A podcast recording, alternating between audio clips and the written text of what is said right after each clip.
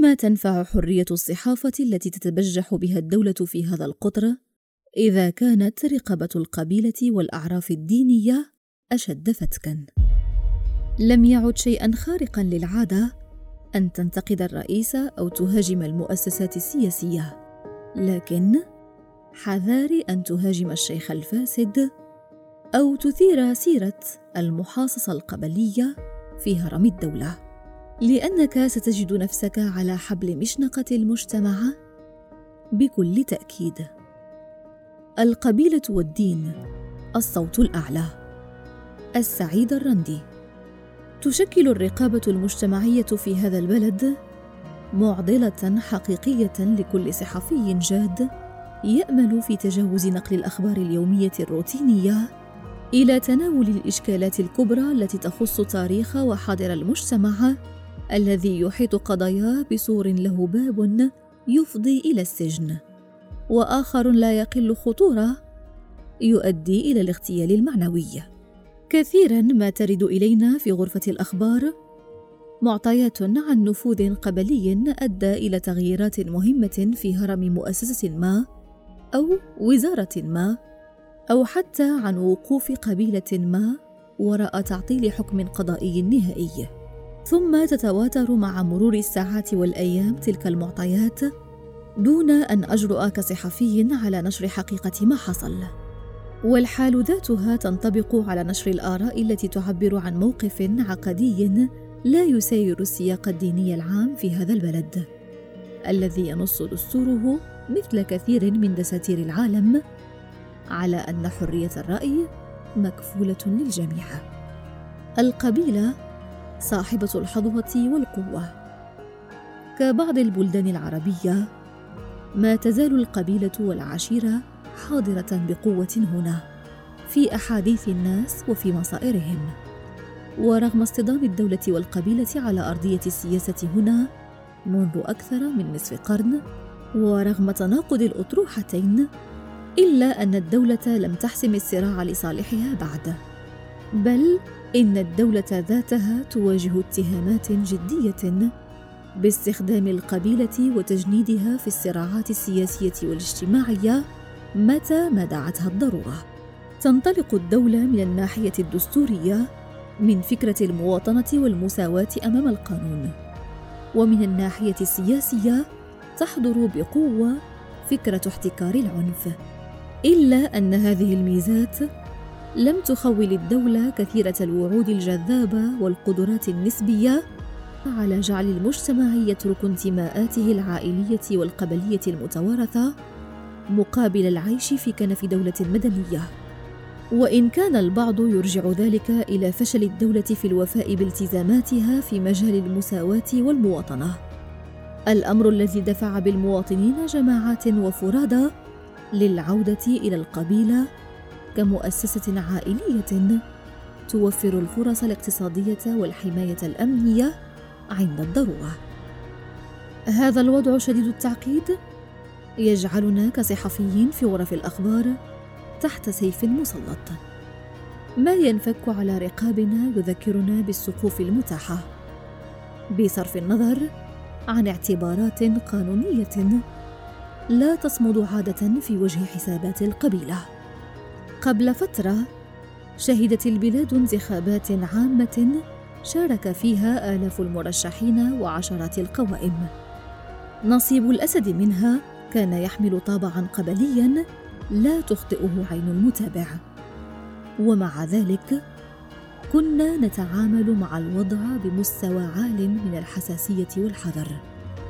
وفي مرات عديدة تحدث احتكاكات قبلية هنا أو هناك وتخلف ما يمكن اعتباره خبرا مكتمل الأركان وفق كل المدارس الصحفية.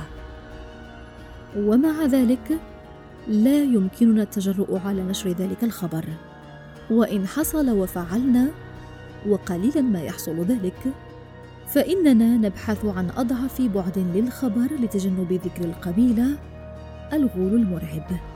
لما قد يترتب على ذلك من فتح جبهات أقلها استهداف ممنهج للصحيفة في مصادرها المالية. في أحد صراعات تلك الانتخابات اعتدى شبان من قبيلة ما على نظرائهم من قبيلة منافسة سياسيا. وتحولت تلك القرية إلى ساحة صراع فعلي. استخدمت فيه وسائل القتل. وسالت دماء فعلا. وتدخلت أجهزة الدولة لاحقا بعد فوات الأوان. بينما كنا في غرفة الأخبار في حالة حيرة إزاء هذا الحدث. على المستوى الخبري كان من الضروري التجرد من كل شيء لذكر الحقيقة والتي كانت تحتم علينا ذكر أسماء وصفات طرفي الصراع. لكن الإقدام على ذلك كان من شأنه أن يترتب عنه تداعيات أمنية واقتصادية على الصحيفة. ستجعلها أثرا بعد عين في الاحتمال الأقل خطورة. ناهيك عن احتمال تعرض طاقمها للتعذيب الجسدي بل والحبس بقوة القانون. بعد تقدير الموقف تقرر نشر خبر مختصر ما أمكن. يركز على عدد الضحايا ويكتفي بذكر أول حرف من اسم القبيلة بعد حرف القاف. على أن يكون ذلك في خلفية الخبر وهو ما حدث بالفعل. وما هي إلا ساعة أو أقل حتى رن هاتف رئيس التحرير وكان على الطرف الآخر مسؤول حكومي رفيع. كان صوته يتطاير شررا وقال بكلام مختصر إن الإقدام على مثل هذه الخطوة يستلزم دفع ثمن باهظ. وإذا كنا على استعداد لدفع ذلك الثمن فلا بأس من المغامرة. أما إذا كان الحال عكس ذلك فإن الخيار الوحيد هو حذف الخبر وبسرعة فائقة وعدم العودة إلى مثل هذه المغامرات. لم يكن ذلك المسؤول سوى رجل أمن برتبة عالية.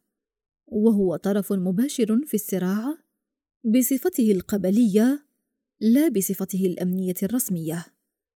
وفي الحقيقة لم نكابر. إذ لم نكن نملك من الضمانات سوى قوانين سنة منذ سنوات تزعم حرية الصحافة بل وتبالغ في ذلك.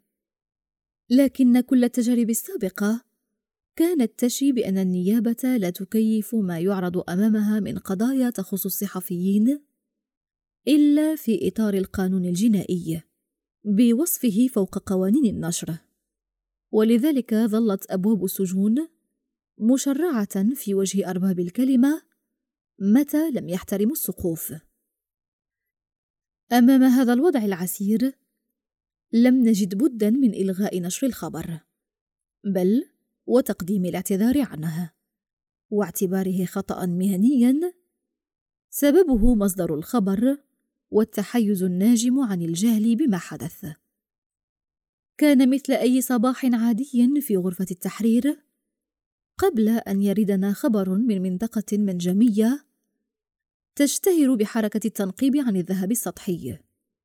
مفاده أن مجموعة قبلية قررت بمحض إرادتها فرض السيطرة على منطقة محددة من مساحات شاسعة مخصصة للتنقيب الفردي. واستصدرت قرارا إداريا من إدارة الإقليم أضفى شرعية من جهاز الدولة على قرار قبلي في الأساس. ولم يكن الموقف يحتاج الكثير من التقصي للوقوف على حقيقة ما حصل. فميزة المجتمع القبلي ضعف جهاز الدولة أمام أي صحفي يبحث عن الحقيقة. تواتر الخبر عبر مصادر إدارية وأخرى محلية بأن تلك المجموعة القبلية قررت في اجتماع قبل ذلك التاريخ بنحو أسبوع احتكار منطقة ما في أرض التنقيب الفردي. ومن أجل ذلك اتخذ ما يلزم من إجراءات إدارية عبر رشوة مالية معتبرة للمسؤول الإداري الأول في المنطقة. واستغلال مصاهرة أسرية لإسكات المسؤول الثاني وهو ما تم فعلا. كان نشر الخبر دون تحديد هوية أطرافه مخلا ونشره بالتفاصيل فيه خطورة غير محمودة العواقب. وكان القرار النهائي ترك هذا الحدث يضيع مع عشرات القصص الإخبارية التي ضاعت قبله. وأخرى يحتمل أن تضيع في قادم الأيام. من أيدي صحفيين اختاروا الرقابة على أقلامهم قبل أن يجد أحدهم نفسه في موقف لا يحسد عليه. قبل تجاوز هذا الجزء من القصة تحضرني حادثة تحمل مفارقة عجيبة. فهي ترجح سلطة القبيلة على سلطة الدولة.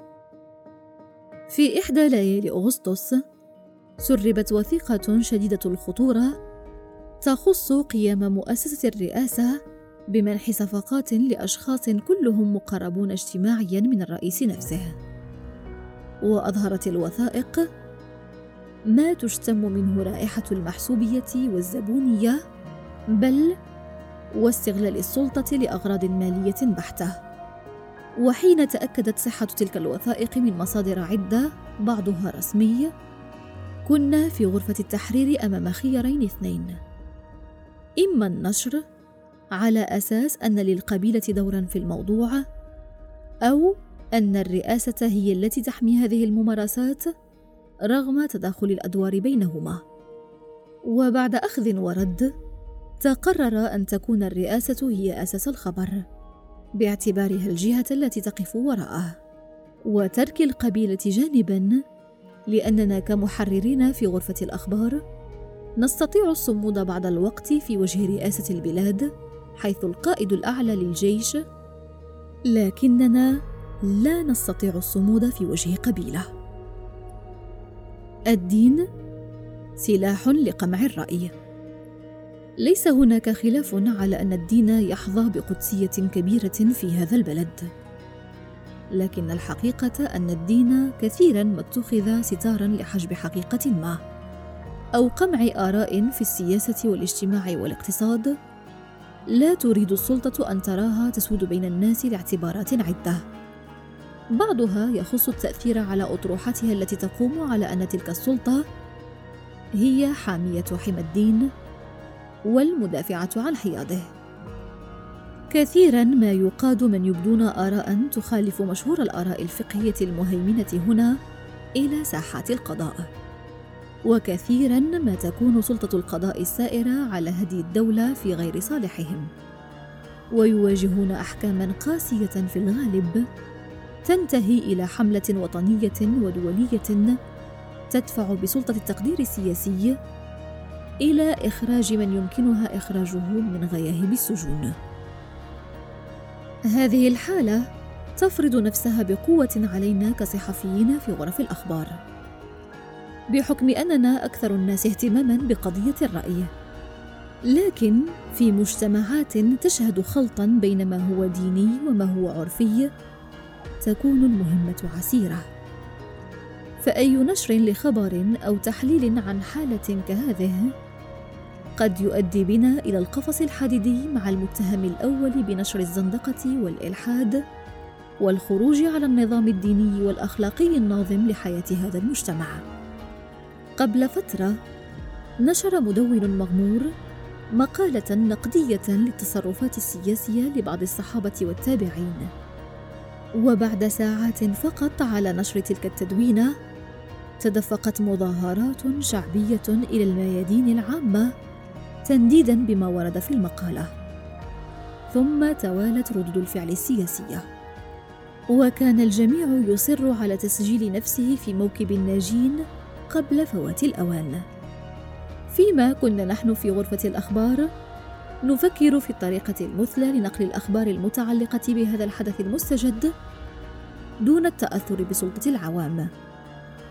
ودون الانحياز كذلك لما ورد في التدوينة. كنا في موقف شبيه بالمعضلة حيث كانت معظم وسائل الإعلام قد حسمت موقفها التحريري. وتحولت هي الأخرى إلى ساحات شعبية دون أن تدقق في طبيعة ما ورد في التدوينة التي أسالت حبرا كثيرا ووظفت سياسيا كأشد ما يكون التوظيف السياسي وضوحا. كان القرار أن نوسع التغطية لتتجاوز ردود الفعل الشعبية إلى ردود فعل من يشتهرون في هذا البلد بالمعرفة الدينية وسعة الطرح وعدم التشدد في المواقف والآراء الفقهية والعقدية. وهو قرار كاد يجعلنا في صف كاتب التدوين من وجهة نظر الجماهير والساسة. ما إن استعرضنا آراء البعض حتى تدفق سيل جارف من السب والتعريض عبر مواقع التواصل الاجتماعي. وعلى إثر ذلك شعرنا جميعا بالقلق البالغ. ولم نقرر وقف المسار الذي بدأناه فحسب بل قررنا الالتحام بالجماهير تكفيرا عن خطة رأينا أنها مهنية واحترافية. غير أنه حين يتعلق الأمر بالسلامة تكون الخيارات عسيرة وصفرية. مرة أخرى يقرر عالم دين مشهور دخول عالم التجارة من باب خلفي. دمر حياة آلاف الأسر. حيث افتتح مكتبا للعقارات وضرب في أسعارها بصورة لم يسبق لها أحد في هذه المدينة. ولأنه شيخ معروف بالصلاح والورع فقد تدفق إليه الناس منهم من يبحث عن البركة والفلاح ومنهم من يبحث عن ربح مضمون من شيخ لا ترده البنوك ولا الشركات. كان الشيخ يشتري العقار بضعف ثمنه مقابل ورقة محدودة الأجل وغير موثقة قانونيا. ثم يبيعه بأقل من ثمنه الأصلي لتوفير السيولة. وهكذا ضاعت منازل وديار كثيرة وضاعت كذلك منزلة دينية حين وضعت في اختبار المال الحرام. كنا كصحفيين في موقف صعب مرة أخرى. فهذا الشيخ له أتباع بالآلاف. وأي تعرض لما يقوم به معناه هدم الدار على من فيها. وأخيرا وصلنا إلى حل وسط مع رقابتنا الذاتية. وهي أن نذكر الأعمال الجارية على أن يكون الحديث عن أطرافها في إطار محافظ. بحيث يمكن فيه تسمية بعض الناس لكنه لا يصل إلى حدود ذكر الشيخ الكبير الذي اضطر أخيرا إلى إعلان الإفلاس ورغب الخاسرين من صفقته المشبوهة في الزهد والورع والترفع عن متاع الفانية. في هذا البلد أصبحت حرية الصحافة مشاعة لدرجة أنه حدث نوع من التمييع لم يسبق له مثيل. لكن ما تعجز عنه الدولة يتكفل به المجتمع والدين والأخلاق المزيفة.